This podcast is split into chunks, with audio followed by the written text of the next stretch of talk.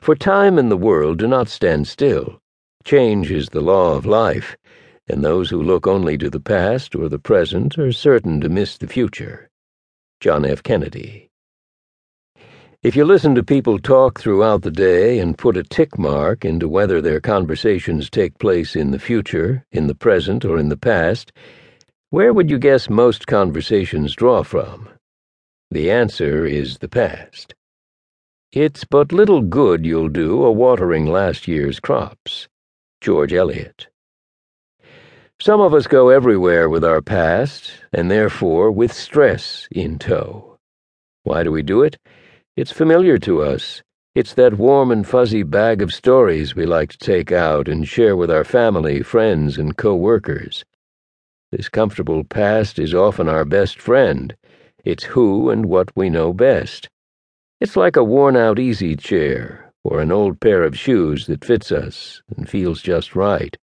And it's the main thing that often keeps us from our desired, incredible future. When people talk or think of their past, it seems to take on the characteristics of a real life being. The past cannot breathe, talk, think, or do. However, it is very, very powerful and can take over our future if we let it. It's like the sirens on the shore, luring you into the rocks over and over again. Focusing on the past will certainly limit your choices for the future.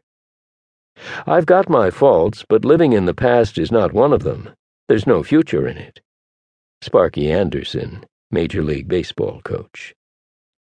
For a lot of people, I know the past holds a lot of horrible childhoods, abusive marriages, financially draining job losses, and so on.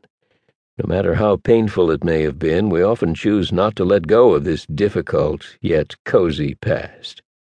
Yet to get on with our future and simplify our lives, we have to choose to make a clean break.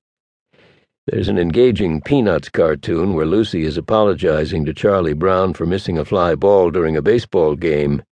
She's sorry she missed the fly ball and says it's because she started remembering all the others she missed. The past got in my eyes, she says. Many of us know someone who is very reasonable, meaning they have good reasons about why they can't move forward in life. Take, for instance, a person who has endured multiple bad relationships or marriages. They are certain that because of these relationships, they're stuck in the terrible spot they are today. Yet, isn't it hard to watch them as they once again are attracted to the same type of person with whom they just ended a contentious relationship? No man is rich enough to buy back his past. Oscar Wilde. Carrying the past forward to the future will only provide us with incremental change in our lives. Unreasonable people make a choice to create transformational breakthroughs without reasonable ties to the past. Each of us has a powerful choice.